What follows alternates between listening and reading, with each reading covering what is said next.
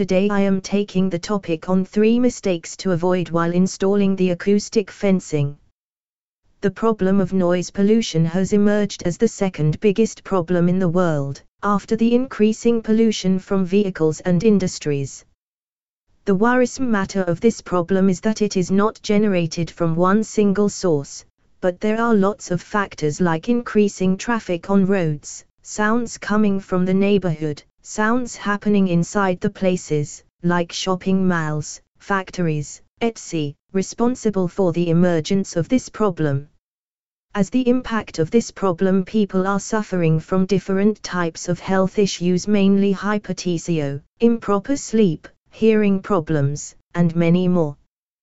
To get rid of this problem installing the acoustic fencing has emerged as the best solution to minimize the impacts of sounds to a huge extent. Understanding the benefits enjoyed by the installation of this fencing nowadays people are getting them installed at their homes, offices, factories, academic institutions, shopping malls, and various other places. But, unfortunately, due to lack of knowledge or in the desire of getting fencing at cheap prices, people are installing the fencing that is not able to control the entrance or emergence of sound as they tend to be. Going through this concern of people, below are some tips which should be kept in concern while installing the acoustic fencing at your place.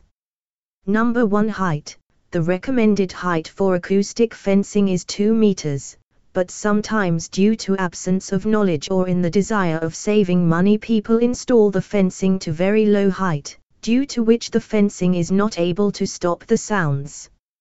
It is a simple rule that if you want to restrict the entrance of anyone in your compound you should create a hurdle which could not be crossed easily. The same principle applies here, installing the tall fencing will revert the sound waves and do not let them move in your property. Number 2 Leaving gaps. It is seen that sometimes people leave a gap between the fencings and offer an open to sound for moving inside their place. Remember that the fencings should be interlocked so that noise reflects or is absorbed by the fencing itself. Number 3 Selecting the cheap material. As referred above sometimes in the desire of saving money people install the low quality of fencings at their places. Such cheap fencing is developed from the material that has been used earlier for some other purpose and has been recycled for developing the fences. Such fences are not offered with guarantee nor able to control the effects of sound. To enjoy the peaceful atmosphere at your place it is recommended to install the fencing that is developed from high quality material and comes with a guarantee for the long period. These are three mistakes which should be avoided while installing the acoustic fencing for enjoying the peaceful environment at your place. Thanking for hearing us.